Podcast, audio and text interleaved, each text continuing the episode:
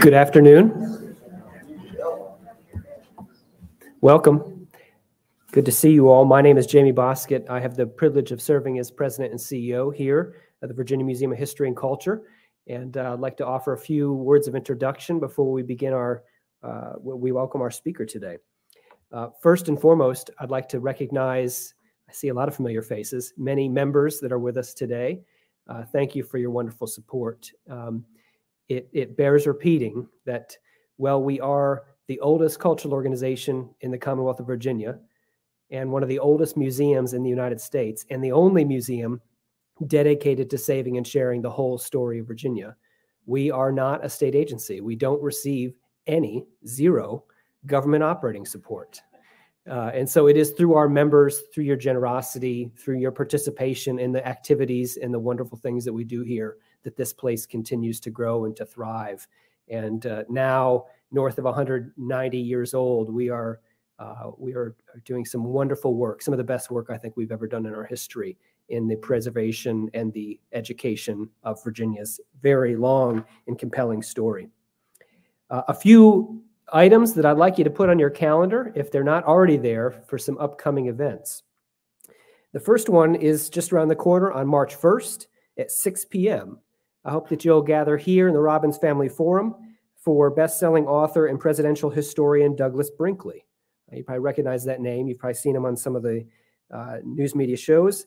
Uh, he will be here presenting on his latest book, Silent Spring Revolution, John F. Kennedy, Rachel Carson, Lyndon Johnson, Richard Nixon, and the Great Environmental Awakening. Uh, should be a really uh, interesting talk. Uh, just a couple of weeks later, on March 12th at 4 p.m., that's a Sunday, we'll welcome Pulitzer Prize winner Stacy Schiff. Uh, she'll be speaking on her uh, very new book called The Revolutionary Samuel Adams, one of the newest books to come out as it relates to uh, America's founding. Uh, and again, you'll note that that's on a special day and a special time. Sunday, March 12th, that weekend, is the 250th anniversary of Virginia forming its Committee of Correspondence. Uh, again, history not often talked about, but this moment that takes place in Williamsburg at the Raleigh Tavern with Jefferson and others penning a resolution to form this communication network that for the first time creates what we would consider a national dialogue and sweeps us three years later to American independence. Uh, so this we look at as one of the first milestone moments as we at the VMHC and as part of the state commission for the 250th start uh, bringing forward programming to think about this important semi-quincentennial anniversary uh, of the United States. So uh, for anyone who was around for the bicentennial, uh, I unfortunately was not. So I'm really looking forward to this one. Uh, so this will be a great way to to get juices flowing and thinking about this important history. So March 12th at 4 p.m., uh, Stacy Schiff. Uh, this we do think will be a, a real sellout. Uh, she's not doing a whole lot of other talks uh, within the region, so uh, secure your tickets now if you would. Uh, right after that, the following week will be a very busy week here at the VMHC because it will be the opening of our newest marquee exhibition, Apollo, when we went to the moon when people think of the history of getting to the moon, both then and now with the Artemis mission, interesting timing, right? That we're talking about the history of getting to the moon. Well, we are again going back to the moon, this time to stay for a while. Uh, and in this history, well, often associated with uh, Florida and Texas, the brains and the science of what has gotten us to the moon comes from right here in Virginia at NASA Langley. Uh, this exhibit will be one of the largest we've ever mounted spanning more than three galleries throughout the building. You probably saw the 110 scale Saturn V rocket uh, that's out here in the lobby. That's one of the larger uh, pieces as part of the show, but there's so much more to see. That exhibit will open to the public on March 18th. But for all of you who are members, you get early access. So you should have received an invitation in the mail by now. On March 15th, that Wednesday, you have two options to come for light refreshments and to be able to get a sneak preview of that new exhibit. Again, uh, stretching throughout the gallery. So uh, put those dates on your calendar. It's really going to be a very exciting spring here with a lot of uh, new and exciting activity. Um, finally, in uh, just a quick note, uh, we always enjoy doing this, but following today's lecture, the Blackheath Meadery, Virginia's first urban meadery, will be in the museum cafe sampling some of their delicious meads as part of our ongoing cafe series with Virginia makers and producers, something we're really proud to do. Uh, we hope that you'll stop in for a quick taste uh, and to hear more about their mission to support Virginia beekeepers and get this taste of a recreation of one of the world's oldest fermented beverages right here in the museum. So that'll be a nice little uh, sweet uh, takeaway after today's um, after today's lecture. Okay, now turning to our program. Nearly 60,000 free black people lived in Virginia in 1860, uh, the largest total for any state in the South. Uh, free black people lived in a what you could consider a legal no man's land. They were not slaves, yet by no means free citizens. They built lives of pride and achievement through those surrounded by the inhumanity of slavery, which was ever present in Virginia and beyond. Uh, this is a story, this piece of this larger story has been largely overlooked. And that's a need that, that we are currently looking to eh, looking into here at the VMHC, and we're going to address through an ongoing collaboration that's underway right now. This is an ongoing research effort with Virginia universities, including our wonderful HBCUs and others like William & Mary, uh, that are leaning into collectively supporting a body of research that will manifest into a new special exhibit here in the museum about uh, Virginia's free black people uh, opening in 2025. So it, it, takes a long road to, to have this team of experts rally around a narrative for this exhibit uh, and bring forward uh, fresh research, a lot of which will be drawn off the archives here in the museum. So uh, keep that in mind. And it, of course, directly ties to today's topic. Uh, one of these neglected stories among this larger body is that of the Maroons of the Great Dismal Swamp, people who emancipated themselves from enslavement and settled beyond the reach of enslavers in order to establish new lives of freedom in a landscape deemed uh, worthless and inaccessible to most. J. Brent Morris is professor of history at Clemson University Previously, Dr. Morris served as professor of humanities, uh, professor and humanities department chair at the University of South Carolina, and the founding director of the USCB Institute for the Study of Reconstruction Era. He's an award winning author of several books, and today his, his talk will, of course, focus on his most recent work, Dismal Freedom A History of the Maroons of the Great Dismal Swamp. Thank you all for being here, and uh, please join me in a warm welcome for Brent Morris.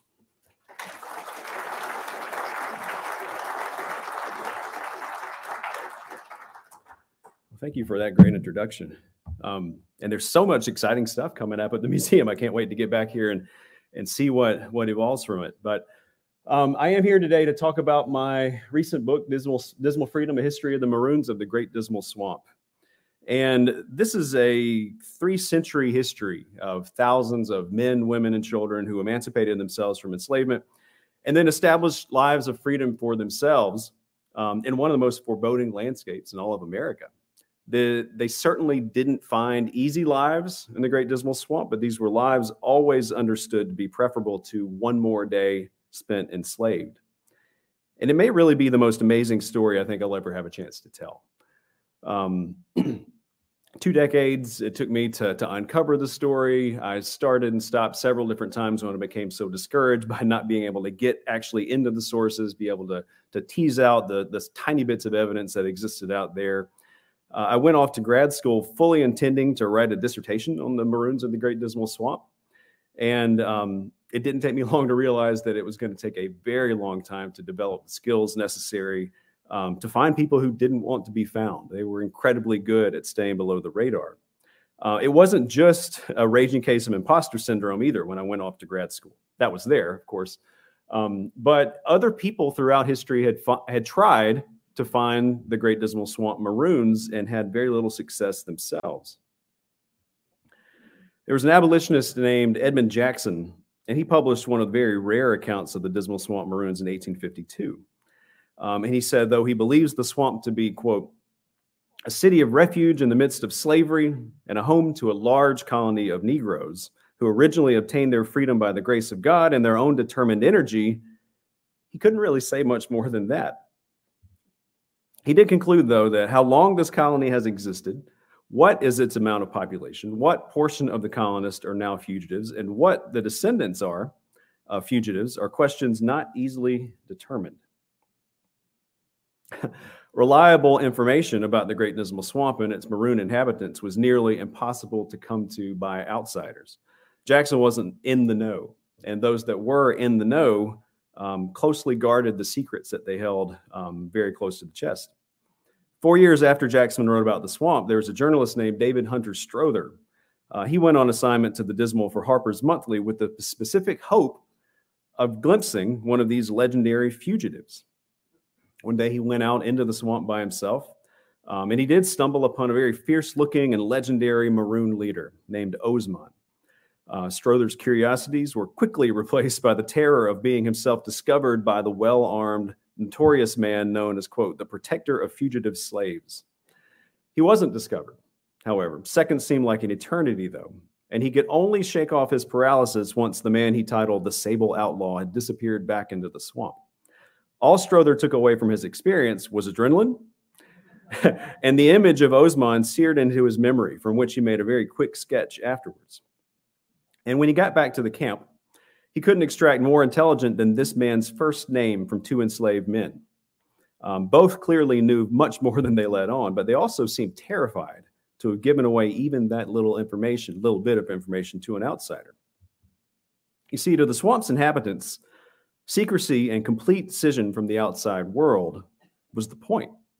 Maroons, these are men and women who freed themselves from enslavement and formed independent communities. They set out to remain undetected, out of sight, and concealed as much as possible, and they were remarkably successful in this goal. The immense swamp, too, guarded their secrets. the Great Dismal Swamp extends north and south 50 miles inland from the Atlantic on both sides of, of the Virginia North Carolina border and originally covered a territory of about 2,000 square miles, roughly the size of the state of Delaware. As colonial maps of Virginia and North Carolina Tidewater region filled up from the early 17th century, the Dismal Swamp, or the desert as it was actually sometimes called, it remained an enormous, dark, and daunting blank space on these maps. The swamp has always been a tangled web of confusion to any outsider who enters. Deep, stagnant pools of water, islands higher than and higher ground here and there, slow flowing waterways, towering white pine, cypress, juniper, gum trees, briars, bushes, vines, reeds so thick you can barely push through them. Um, mud, my goodness, the mud. it's not to mention the wildlife, though. Clouds of bloodthirsty insects, black bears, alligators, several varieties of poisonous snakes, feral cattle and hogs, and the occasional wolf and bobcat roam both bogs and dry patches throughout the swamp. And I'll tell you from spending some time in the swamp, it's the um, the yellow flies, the biting flies that come out in June that are the worst, worse than any snake or bear that I encountered in the swamp. Um, but very few white people of the colonial and antebellum plantation country had any reason whatsoever to approach the dismal swamp or to pay much attention to its existence. That is, other than the fact that it served as a magnet for their enslaved people. For those who slaved on labor camps nearby and even hundreds of miles away, refuge beckoned within the swamp's depths. The dangers of the dismal hardly seem like an appealing setting to build a life, but for some, the worst day of what I call dismal freedom was better than the best day enslaved. Marronage, or the process of becoming a maroon, it occurred to some degree wherever and whenever slavery existed in the Western Hemisphere. It was, in the words of one scholar, the most pervasive form of fugitive slave community formation, negotiation, and enslaver accommodation in the history of the Atlantic world. It was also one of the most dynamic and impactful ways enslaved people resisted their bondage. Though ever present in the Americas, marronage varied significantly over time and space, and scholars have spilled a great deal of ink attempting to define marronage using its um, factors in different cases the length of time a person stayed away from the slave labor camp, manifestations of class struggle, intentions to remain away permanently, individual versus uh, group marronage, degrees of removal from the capitalist mode of production, geographic proximity to slave labor camps and plantations, among others. But I argue that the concept of marronage should be implied to the, applied to the entire process of self emancipation. It extends through the whole of their fugitive experiences, from the first acts of escape from bondage through their self earned extra legal freedom, whether that entails a permanent settlement as part of a community or a much more transient life. A maroon, then, is someone who has self emancipated themselves from enslavement or is born outside of um, enslavement to maroon parents and lives in defiance of the laws of the enslavers that would limit their freedom. A person could maroon for a day, a person could maroon for a lifetime. They could be alone or in a village, uh, achieve permanent freedom, or be re enslaved. They could settle into a life in the wilderness, take up arms against their oppressor. They could set their sights on the nearby plantation country for revenge, plunder, or liberation. And the Dismal Swamp Maroons did all of these things. But the result was always the same the result or their end goal was always freedom. Now, freedom, even in the Great Dismal Swamp, was many things. And, by, and from the title of the book to the final pages of it, I attempt to complicate just what we mean and what we understand by the word freedom. Maroons risked their lives to escape and then purposefully chose a life of exile in the swamp over attempting to continue northward. Freedom was never limited to free states above the Mason Dixon line or even Canada. And dismal freedom was not necessarily a second best option and escape. Very often it was a goal in and of itself that in many ways offered greater independence than if one reached a northern terminus of the much mythologized Underground Railroad. Outsiders describe the swamp as impenetrable and unlivable, but Maroons knew otherwise. In the swamp, they took control of their own lives and destinies. They married, they had children in the swamp and formed families away from the control and ownership of white enslavers. They maintained a cultural life beyond the supervision of whites. They cultivated garden plots.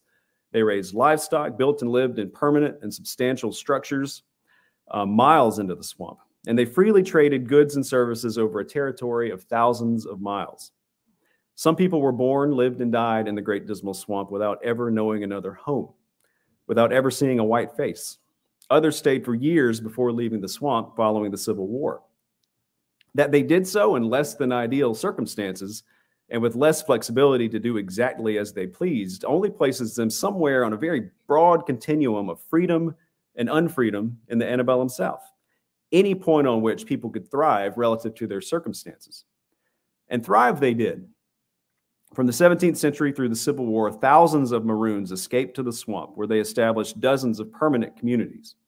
There they lived and died in the midst of the Tidewater Slave Society, the largest in North America. The way these communities functioned varied very much depending upon when and where a given community formed and what motivations individuals and groups had for, had for marooning. And I detail several types of this in the fourth chapter of the book. But together, these communities ex- established an extraordinary and historically significant world within the dismal. And despite the remarkable lives of Maroons um, in the swamp, their experiences went underrecorded in the documentary record. Now, this, of course, was by design. Dismal Swamp Maroons were highly successful in concealing themselves, but their flight into the swamp, well beyond the gaze or reach of outsiders, has continued to be much more successful in hiding them than they ever would have imagined. Uh, the very few sources that they left have seldom um, attracted the sustained attention of historians. They only hint at a story that's very intimidating in the silences that a researcher encounters, uh, mostly undocumented and seemingly irretrievable. But I knew even before I could really do it myself that this history had to be recovered we know from the study of hemispheric marronage that the phenomenon was very the very antithesis of what whites asserted to be the bedrock of pro-slavery ideology. And that was essentially that people of african descent were incapable of surviving without the beneficent oversight of white people. It was that they truly didn't ever desire to be free that slavery in some way was a favor done to them that they were in every way inferior to whites. Maroons however were an obvious weakness in the slave system and they couldn't be hidden. There was one that directly challenged white authority and white supremacy. North American Maroons just left a very thin paper trail. Um, Maroons in other places, Mexico, Brazil, Jamaica, um, entered into negotiations with colonial authorities, left a much stronger paper trail. There's a lot more scholarship that deals with them. Uh, but in North America, the opposite is the case. Very few historians have taken up the challenge of uncovering the histories of marronage in the British North American colonies or the United States. Um, and I'm happy to talk about different historians that have taken different approaches to this story later on. Um, but it's important to know that, that my book, Dismal Freedom, is really the first and only comprehensive history of the Maroons of the Great Dismal Swamp, which was the largest and most important group of Maroons in all of North America. And it took two decades of digging in the documentary source material to really find the Maroons and to hear their voices. And it also took two decades of literally digging in the swamp itself, along my colleagues in the Great Dismal Swamp Landscape Study. Uh, this is an archaeology focused research group that's been funded by the NEH and other organizations, uh, which was convened to recover interpretable archaeological information about pre Civil War swamp communities that existed within the current bounds of the Great Dismal Swamp National Wildlife Refuge. Um, the Great Dismal Swamp Landscape Study undertook archaeological fieldwork in 2003 through 2006, and then most recently 09 to 13. And this represents the first and only extensive archaeological research to ever take place in the refuge or even within the historical boundaries of the Great Dismal Swamp. Uh, to date, the research group has generated one of the largest archaeological and historical data sets on the marginalized communities in North America, including the most detailed and expansive body of materials related to Maroon communities currently available in North America. Um, the archaeological fieldwork, which I only played a small role in, in, in helping out one summer, um, my own documentary re, uh, research, and the utilization of new technology, which is actually fascinating, and geophysics, ground penetrating radar, electrosensitivity, LIDAR imaging. All of these things have conclusively demonstrated the existence of maroon communities and settlements throughout the swamp. Um, just getting to that conclusion was a struggle, but it was a huge conclusion that we were able to make because up until that point, people just didn't believe that the swamp could have sustained such large numbers of people, that the, the stories of the Maroons must have been legends. Um, as a historian, I was doing documentary research, and what the archaeology allowed me to do was to fill huge gaps in my documentary sources. Um, up until this point, no other historian has incorporated or had access to the archaeological record of the Dismal Swamp Maroons. Um, and really, only through a very interdisciplinary approach could this fascinating story ever be told. Um, and importantly, I think told through the voices of the Maroons who actually lived in the swamp the voices of the people. I mean, this is what every historian, when they're writing a book or an article or anything, tries to get down to. I try to, to have my voice in the telling of the story, but I really want the conveyance of that narrative to be in the voices of those that lived this history. Um, and scholars have very seldom listened for those voices. It's a lot of work. It's hard work to sort of hear those voices in the, the loudness of other sources. Most of the sources dealing with the Dismal Swamp Maroons have nothing to do with the people that actually live the history. They're written by folks outside the swamp looking in. Um, but maroon voices were very often deafening in the American South. The maroon voices were deafening in the American South. The fact that they existed was paralyzing to people outside of the swamp, um, especially in and around the Dismal. And though it would have surprised previous generations of scholars, um, it's the voices of Maroons that are able to carry most of the arguments of this book. Maroons collectively register one of the most thunderous indictments of slavery to be heard. And the echoes chafed at the ideological basis on which enslavers relied to justify owning human beings. Marronage and the possibility of marronage, and again, all enslaved people were potential maroons. It just blew up the hegemony of slaver power and replaced it with an unspoken and smoldering charge of impotence to control people who, according to their own ideology, should have been incapable of independent thought. They were undesiring of freedom. It's not what Maroons were saying. Maroon voices also demand a reassessment of the meaning of freedom itself. Marronage and the Dismal represented an alternative to a life of enslavement. It also represented, in many cases, a choice to live free lives in the swamp in the South rather than seeking it in a free state or Canada. Maroon voices also remind us that freedom was not just an accomplishment after passage along the Underground Railroad, but it was a marronage process that was sustained by their own heroic efforts. Dismal Swamp Maroons also relentlessly resisted enslavement and the brutalities of slavery through a method, their marronage, that at once shook cracks into the bedrock of the institution while not usually having as its goal its overthrow. And as their lives and voices make clear, freedom was their primary objective. And all that was part of their marronage, including their initial escape, helping themselves to the resources of slave labor camps, seeking to disappear the dismal, working alongside, alongside enslaved canal workers, and yeah, sometimes even rebellion. All of those responses to enslavement landed somewhere on this broad uh, continuum of resistance. Now, there are some scholars who have dismissed the impact of North American marronage because these Maroons didn't generally wage a constant and outright warfare against their enslavers, as did some Maroons in other locales. But resistance didn't necessarily have to have revolution or even a direct critique of the slave system as its goal. In the Dismal Swamp, even when Maroons didn't directly violently attack their enslavers or rise up in rebellion, their very existence and total defiance of their enslavers maintained the constant potential for such action.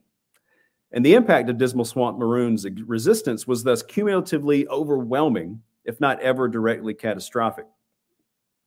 Now, talking more about voices, the hostile voices from outside the swamp very often referred to Maroons as lurkers, as villains, as rogues, as runaway, as fugitives, wild men, bandits. They didn't recognize the Maroons' desire for an achievement of freedom as legitimate. And so what they did was they denigrated it and they defined self emancipators in the insulting terms of their own laws and customs. Maroon voices, however, asserted their dignity and humanity, and they didn't recognize enslavers' authority and laws and ethics.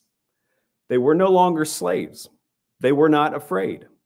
And in their world, in the swamp, they were just about as free as any other American. Maroons named themselves, as did the remarkable Jack Dismal. They fully came of age as men and women through their marronage, as did the very brave John Nichols in the Civil War. The first self governing African American communities, North or South, included amongst them the great Dismal Swamp Maroon communities. So, this is a story that tells us a lot about slavery, about resistance to slavery, um, about the coming of the Civil War, about the ideological history of the United States leading up to that Civil War. But it's also something that tells us a lot about the, the indomitable human spirit and the links that people would go to to remove themselves from enslavement and to live a life of their own choosing of freedom. So, quickly, I have a little bit of time left before I open it up to questions, which is always the, the fun part of a talk um, I do want to walk you through sort of the, the main points of the book. And I'll end it on this image, which is um, Dismal Swamp Slave Hunt. It was um, an 1862 painting by Thomas Moran. Uh, and I just saw a version of it in, um, in the museum just a bit ago, a miniature that he painted. Um, the, the full version, the large scale, is in Oklahoma, but um, really captures and represents in, in a very, very compelling way the experience of Maroons. These couple down here escaping from their enslavement. You've got two dogs sort of in the middle, hot on their trail. It's a bit exaggerated, obviously written, uh, painted by a white painter without that much firsthand knowledge of the swamp itself. Um, but I thought it made a, a, striking cover to the book, so it's what I suggested to University of North Carolina Press. But anyway, the book itself, I start out by sketching the natural history of the Great Dismal Swamp, and I set the scene for the dynamic human history to follow. The first chapter looks at the little known history of the earliest European settlements in the area that would become North Carolina at the southern edge of the swamp. Um, and there, a handful of traders, fugitives from indentured servitude, enslavement, poverty, debt, or the law, um, as well as religious dissenters, made their way south from Virginia as early as the 1640s. And the area became a sanctuary for the renegades of Chesapeake society.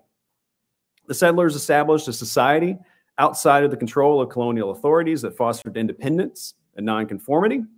They valued widespread political participation, held decidedly progressive racial views, and opposed all hints of hierarchy. They were ultimately unable to preserve their independence beyond the Cary Rebellion of the early 1700s, 1708 to 1711, and they fell under the control of the elite Anglican establishment. But sources do suggest that others, likely those of mixed heritage or of African descent, entered into a new life in the Great Dismal Swamp.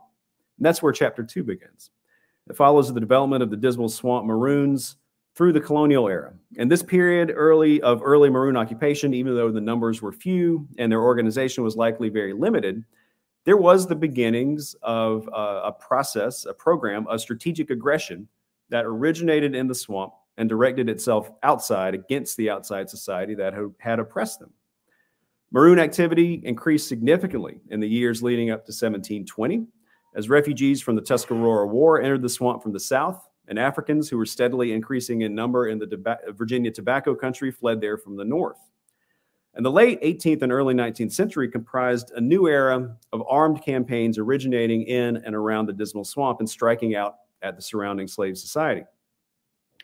Now, there were certainly no maroon wars in North America on par with those of the Caribbean.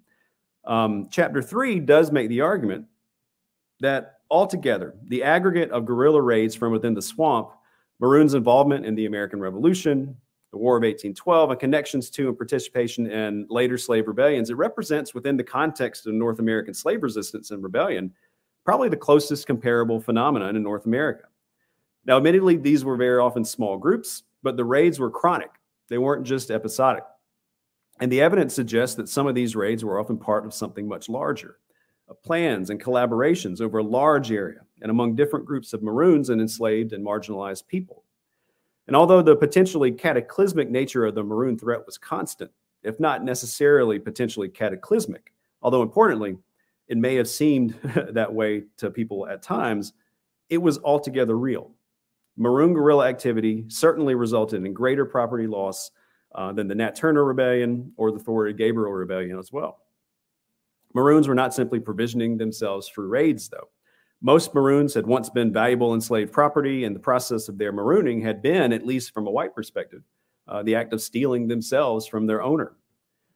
An estimate from the 1850s suggests that the Maroons of the Dismal Swamp represented about $1.5 million worth of slave property. Now, that might have been a little bit high for any given time, but it was actually quite low if you consider from the perspective of 200 years that the Dismal Swamp served as a beacon for Maroons. Maroons themselves had their primary goal to remain undetected. And like I said, they were incredibly successful at this. Um, but the fourth chapter looks very closely at the lives that the Maroons lived. It's my favorite chapter. I loved writing it. Um, it reconstructs a partial portrait of their lives from the evidence pro- uh, provided by contemporary documents, oral history, um, and of course, the recent archaeological discoveries. Maroons established distinct settlements across the vast Dismal Swamp, and it reflected the residents' diverse motivations for marooning. Um, recent digs in the swamp have uncovered evidence of maroon structures, as well as demonstration of cultural features across several dry islands in the swamp. Uh, satellite images indicate that large islands greater than 20 acres total and smaller cluster clusters of islands, 50 um, or more acres in the aggregate, exist across the swamp very easily could have been conducive to larger scale settlement. Um, islands that have been surveyed by the Great Dismal Swamp Landscape um, Study represent about 1% of the Great Dismal Swamp uh, wildlife refuge acreage. So, and they range from 1 to 39 acres and are often found in clusters with as little as 50 feet of swamp separating them. Some are as high as 10 feet above swamp level. Um, the final three decades of dismal swamp marronage through the end of the Civil War from this swamp represented escalations of previous eras of confrontation. Um, the fifth chapter recounts this growth and the experience of a very new generation of Maroon leaders in guerrilla warfare and their increasing notoriety in American popular culture, which had already begun to strike at the very foundation of the Tidewater Slave Society by the time many Maroons left to join the Union forces in dealing a final blow to slavery in the Civil War. It was also during this last antebellum decade that all of this, the accumulated intellectual burden of more than two centuries of dismal swamp marronage, became unbearable for white supporters of slavery in the Tidewater and beyond. Despite the apparent decrease of maroon activity from the swamp after 1831, the year of the Nat Turner Rebellion, the symbolic shadow of the Great Dismal Swamp um, it grew over the swamp and over the South. Ultimately, the Great Dismal Swamp, by virtue of their very existence, and resilience drove a nail into the coffin of North American slavery. When the war ended, the Great Dismal Swamp Maroons quietly emerged from the swamp and then disappeared again, this time into the bustle of a world where slavery no longer existed. Now they traded one set of dangers for another, traded bears and rattlesnakes on the one hand, which were no longer a constant threat to their safety. Um, but many now former Maroons were a bit skittish on the outside after many years or even a lifetime in exile. They would have to wrestle with the ambiguous meanings of freedom, their place in Reconstruction governments, and then later a Jim Crow world that led some former Maroons back into the only secure and safe place they had ever known the Great Dismal Swamp. Some, before their return to the swamp, told their stories of dismal freedom. Um, one character that I encountered that I really loved writing about was a man named Long Davy Costin. And Long Davy was one old Maroon who sat down with an interested writer um, who had been fascinating. This is in the 1880s, but fascinated by the legends of marronage and the swamp. And he asked Long Davy about his Long Davy about his experiences living there. And Davy prepared his listener for a very long story. He said, "Boss, you ask me hard questions. I tell you, boss, when you get in the desert, the dismal, if nobody sees nothing, the runaway catchers can't catch you." Davy's invitation to his amazing st- tale still echoes over a century later as an appropriate introduction to my book that tells his story and that of thousands of others with whom he shared the swamp. Davy said, Get off your horse and sit down. I'm going to tell you something important. Um, and the story of the Dismal Swamp Maroons, I think, is, is very important. And um, I could talk about this for days and days and days, but I think we have an hour. So hopefully there's enough time for questions. So I thank you for the invitation to speak. I thank you for your attention, and I welcome questions.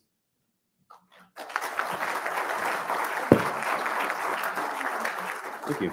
And we do have a microphone. So if you'd like to ask a question, just raise your hand and I'll bring it over to you.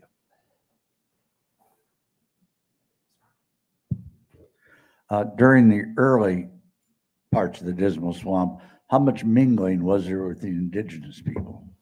Um, there's a great deal, and and probably the success of people of African descent in the swamp would not have been possible but for the, the experience in the swamp of Native Americans first. Um, for in, in indigenous folklore, I mean, this the swamp was a territory that was utilized by these groups back to time immemorial. Um, it had it, its significance as a hunting ground, as uh, as a religious sort of a holy place in certain cases, probably. Um, and Native Americans didn't need to actually live in the Dismal until they were pushed there by European encroachments.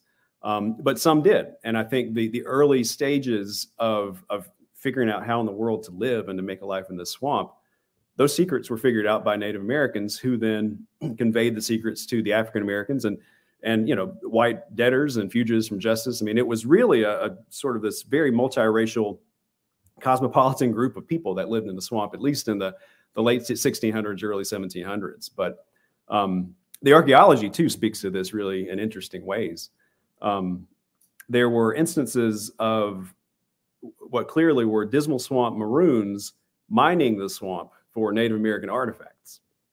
And um, they would find these artifacts and, and retool and repurpose them into something that they could use. So they might find an arrowhead and sharpen one side and use it for a scraper for leather or something like that. Um, tools were hard to come by in the Dismal Swamp, and you took what was there and one of the most valuable resources for Dismal Swamp Maroons in the you know 1800s were artifacts that had been lost or discarded by Native Americans thousands of years, sometimes before.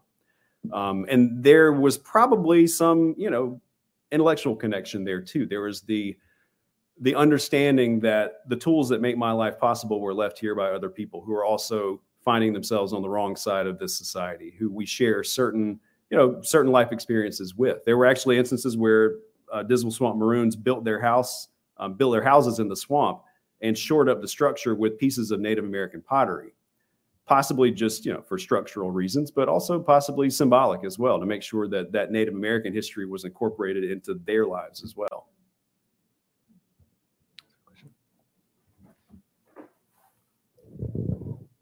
I understand from some of the uh, experiences there that, that some of the white people wanted to drain the swamps was the fact that there were these maroons living there have anything an influence on the, that uh, proposition?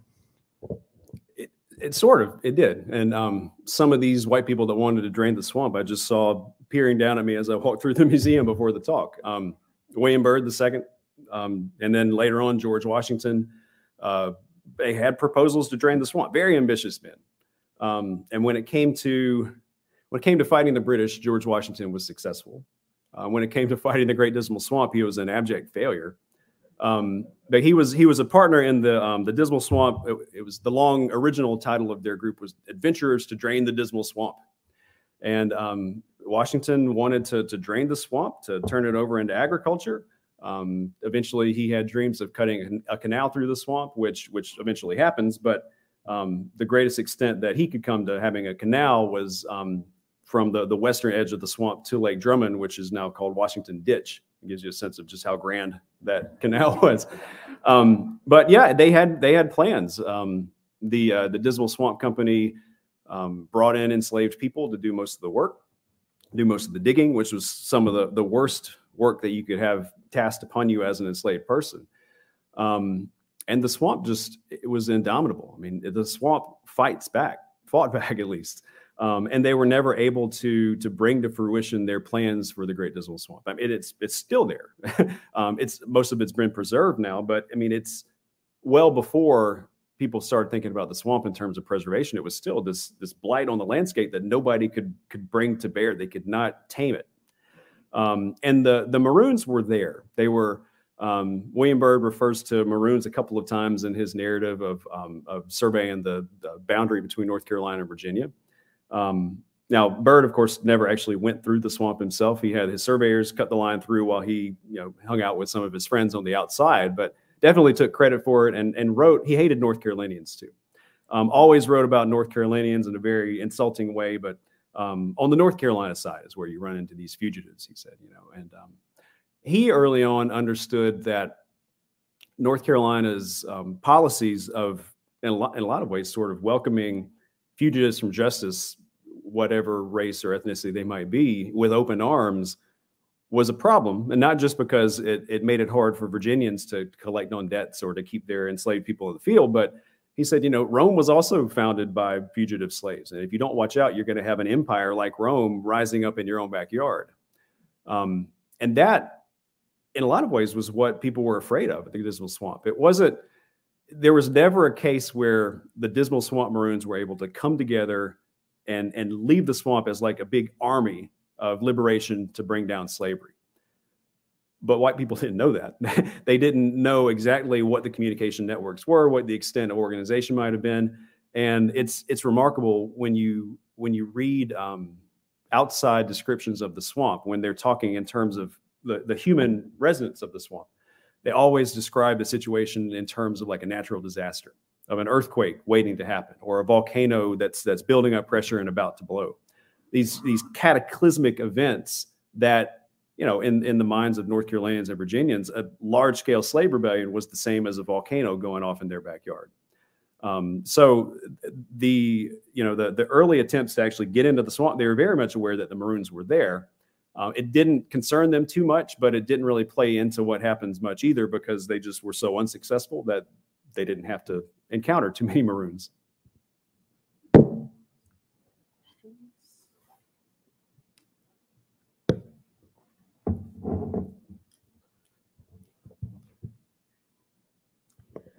Were the communities within the swamp connected? Did they um, join together for strength at all?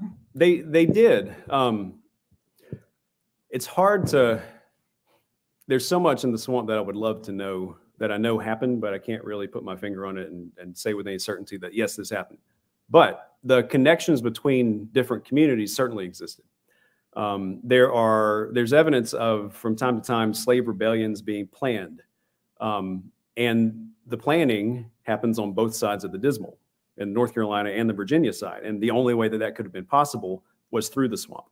And the only way through the swamp is through with people who are in the know, who actually know the way through the swamp and importantly would be allowed to pass through the swamp without you know being captured by maroons who were always they had sentinels posted at different points in the swamp they always were on the lookout for incursions so the fact that there were these sometimes large scale operations that were planned in ways that could have only been done through communication over and through the swamp it, it, it does make me you know think that there was certainly some sort of communication network. Um, you also see in the archaeology you see um, and the material culture that's that's brought out of the ground in these different communities um, you can actually trace this um, through the different types of glass that show up in the ground at dismal swamp sites. Um, there are some sites that have high deposits of certain colors of glass and others that have low but you can actually if the, those that know it you know the archaeologists who are really good at this can actually figure out, you know, where certain pieces of glass or shards might have come from. Um, and those are spread across the swamp in a way that suggests uh, widespread and very well organized trade networks. Um, so the glass would be, I mean, in glass, when you're when you're in a swamp without any sort of you know tools, you use what you can, and glass is really useful. Um, glass, rocks that might be brought in, Native American artifacts. Um, certain parts of the swamp were rich in glass, for instance. Certain parts of the swamp were rich in deposits of Native American artifacts that had been lost. Um, everybody needed access to both, and certain parts of the swamp um, were had you know the ability to grow corn or you know other crops on a much larger scale. And by trading with each other, there was this inter-swamp trade network that that kept everybody afloat. So they they didn't necessarily you know share communities together. Um, and not all Maroons probably even they didn't know how many other Maroons were in the swamp, and they probably didn't know the extent of all the other communities. Um, but they were certainly aware that they were not alone in the swamp, and their communication networks were were certainly there.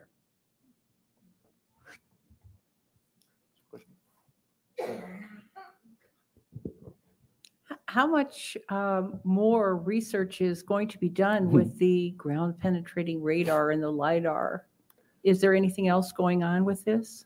There, well, um, the archaeologist who was the director of the Dismal Swamp Landscape Study published his work in um, 2014, um, and then has, while keeping this in Dismal Swamp research kind of to the side, always kind of coming back to it from time to time. He's moved on to other projects.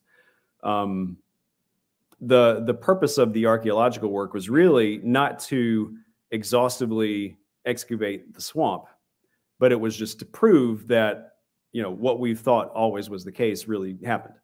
Um, so the the sum total of of uh, area in the swamp that's been excavated has probably been less than 50 square meters. But they've been able to find corners of structures, um, all sorts of things that that fill in the gaps of the documentary record to help us know exactly as close as we can to, to knowing what was going on. Um, the lidar is was and is uh, particularly useful in determining where the higher spots in the swamp are. I mean, most of the swamp has still not really been accurately surveyed, um, and where there's a big, you know, a, a 10 acre island that's maybe five or six feet above the water level, the swamp level. Based on what we've already determined, you can be fairly certain that people lived on that island. So there are there are 90% probably of the maroon communities that existed in the swamp have not been ex- excavated. Um, we know they were there, but the archaeologists, you know, they, they've done what they've done and they've accomplished what they wanted to accomplish. And it was never to really pull every artifact out of the ground and be able to answer all the questions. Um, it also gets tricky too, because where the, the most excavation has happened, um, there's also a pretty large island adjacent to it that hasn't really been touched. The question of where did Maroons bury their dead comes up a lot. And um, when you come across a, a, a, set of bones or a human body in the course of archaeological ex, uh, excavation, everything stops. You have to, there's a ton of red tape that comes into it. So um, the archaeologists have purposely tried to stay away from areas that they think might actually contain human remains. Um, the ground penetrating radar is really useful once you've identified the higher higher elevation points of the swamp of using that to try to figure out what parts of the ground have been most used by humans. Um, you can find trails where um, you know people walked very often. You can find where where activity, human activity was the highest, and you can assume from those readings that there must have been um, a community or a village there. Um, the island that was most thoroughly excavated um, in a lot of ways kind of tells us all we need to know about the swamp because there is evidence of human habitation on that island all the way down to the elevations of the island that would not even have been dry all the time. So that island was was occupied, you know, packed solid with people to the maximum capacity. And if that was the case, they wouldn't have packed it to that capacity if there were other places that were still vacant.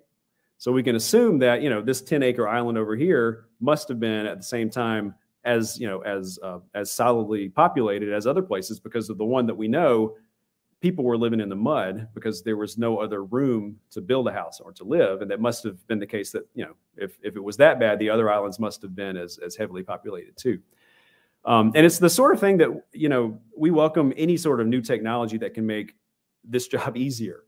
Um, the amount of research I was able to do online during the uh, the COVID lockdown was just amazing, and and people 10, 20 years ago wouldn't have had access to the same things. The archaeology is the same exact way. Um, being able to to learn through ground penetrating radar what's underneath the ground without digging before saves a lot of time, saves a lot of expense. Um, so all of these technological advancements have have really made it possible to tell this story in a much fuller way than would have been otherwise. Do you have a question, sir?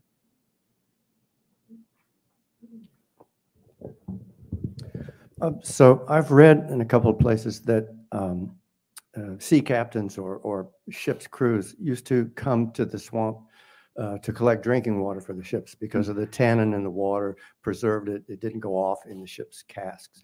So are you aware or did you uh, find any evidence of, of interactions between uh, the Maroons and the ship's crews, maybe trade or, or maybe, maybe, maybe crew were recruited from them or whatever it might be?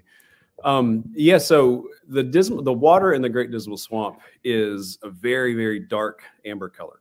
It's a uh, it's a peat swamp, so that water just sort of steeping into peat is. It, there's a um, a story that I read from the late 1800s, and there was a there used to be a hotel on the border between North Carolina and Virginia on the canal called the um, Halfway House Hotel. And um, there was a bar, and there was a, a, guy that came in there from the canal. He got off his boat, went into the bar, and there was a uh, there were two pitchers on the bar. One was of clear liquid, and one was of brown liquid. And he was going to mix himself a drink, and he assumed that the brown liquid was um, was alcohol, and the white liquid was um, was water. And he got thoroughly drunk because, in fact, the brown liquid was water, and the white was moonshine, and he had no idea. But but the the water itself was like you said it was um, the swamp was highly acidic. And the water um, would inhibit the growth of bacteria. So these ships that would go off for long journeys they would come and fill up their barrels with dismal swamp water because it would be preserved for for long amounts of time. Um, that is kind of an aside. The fact that the swamp is so acidic means that very few um, non very few organic artifacts are able to be collected from these archaeological digs. Um, there's a, a, very small section in the, um, the Smithsonian African American Museum that has some of the artifacts that we found in the swamp. Um, and they're all very small, I mean, very, very small. And they were recycled down to disappearance because they were so hard to come by. But that was because of the acidity of the water. Um, there were probably interactions with these ship captains at the, um, the outskirts of the Dismal Swamp. I mean, I haven't come across any instances where this happened um, because the captains, I, I, don't, I didn't go into their records to try to do the research, and the Maroons didn't keep, you know, didn't keep journals. Um, but there's legends that that pirates would would go up into the Dismal Swamp to try to get some water, and that's a fascinating story to imagine pirates coming into contact with the Maroons. And um, but there were later on in the 19th century, um, there were captains of ships from uh, northeastern ports, abolitionists, who um, would take on fugitive slaves very often from the Dismal Swamp. And um, there was one in particular that was known from time to time to actually take his his smaller ship or his boat up into the swamp um, and pick up people in prearranged meetups. um, it didn't happen a lot because that sort of thing was highly visible and very dangerous. But um, the knowledge that they were there was everybody knew the Dismal Swamp was full of fugitive slaves. Um, the people that owned the slaves didn't dare go in to try to claim them back, but abolitionists from time to time would venture into the swamp to try to assist them on to a different type of freedom in the north, and that that sometimes happened too. Um, the uh, the Dismal Swamp Canal becomes a, a pretty bustling thoroughfare through the swamp, and there are some instances where um, people who are you know have a barge and are floating corn or whatever down the the canal um, see some Maroons or are attacked sometimes sometimes by Maroons. So um, it happened. There's definitely that sort of interaction. But um, as far as um, you know, the the ships that took on the water, I haven't come across too many sources that suggest that. And I think we have time for one more question here. Uh, did you speak with any descendants from Maroons from the Dismal Swamp to in your research? Um, a few. We had a, a, team that was part of the Dismal Swamp landscape study that went out into the community and tried to talk with descendant communities. Um, it's always an important part of any project that when you undertake it like this, you want to try to you want to try to honor the descendants of the Maroons themselves. But I mean, very often they have the the family histories that have the the stories. Um, and for whatever reason, there's there's not a lot of of that oral history that's accessible. Um, or it depends on relationships that are going to take a lot more time to develop. Um, the a lot of the the people that lived in the swamp came out and um, what I guess you could maybe even call like a dismal swamp diaspora spread out all over, not just Virginia, North Carolina, but all across the country. A lot ended up in um, New England, some ended up in Canada, others ended up um, going back to where they had been enslaved. Um, tracking them down is difficult, if not impossible. There's a couple of people that I've been able to find in the census uh, in the late 19th century, um, but the family lines kind of disappear and make it very difficult to, to get to those direct descendants. Um, there, there are a couple that are, are notable exceptions. Um, the the family of Moses Grandy, who was a, um, a captain on the Dismal Swamp Canal and who had um, worked in digging of the canals, was enslaved, uh, eventually made it to New England. But um, that family is very active in getting the the swamp history told. Um, but others are, are, are reluctant to talk about it um, for whatever reasons. A lot of it has to do with with with lingering senses of of shame between being connected to this this slave story. Um, and and getting past that is is a bit of an obstacle. The language people use, I think, is important a lot of times. I mean, when I talk about um, the the Maroons, they are um, formerly enslaved people, not former slaves. Um, and, and when I'm talking about slaves, or what people might refer to as slaves, I say enslaved people because that signifies something that's being done to them, not something that's sort of being accepted passively. Um, slave owners are enslavers. Uh, plantations are uh, slave labor camps. I mean, kind of taking the the um, pulling the the curtain back a little bit and and saying calling things what they were. I think um, historians and scholars that are going to continue to take this story and do more research are gonna they're going to be able to, I think, access the communities that um, either hadn't known that they had this in their family past um, because of, of, you know books like mine or the the archaeologist that published this before, Daniel Sayers. Um, there are a few that are still doing research on the Dismal Swamp, and I know that part of their research plan is to go out and, and try to get as much information as they can from the descendant communities. All right. Well, I think that uh, concludes our question and answer time. Um, so again, thank you to uh, Brent. Thank you very much. And um, I uh, we welcome you to uh, meet Brent in the lobby, where I believe he will be signing some books if you'd like to purchase one.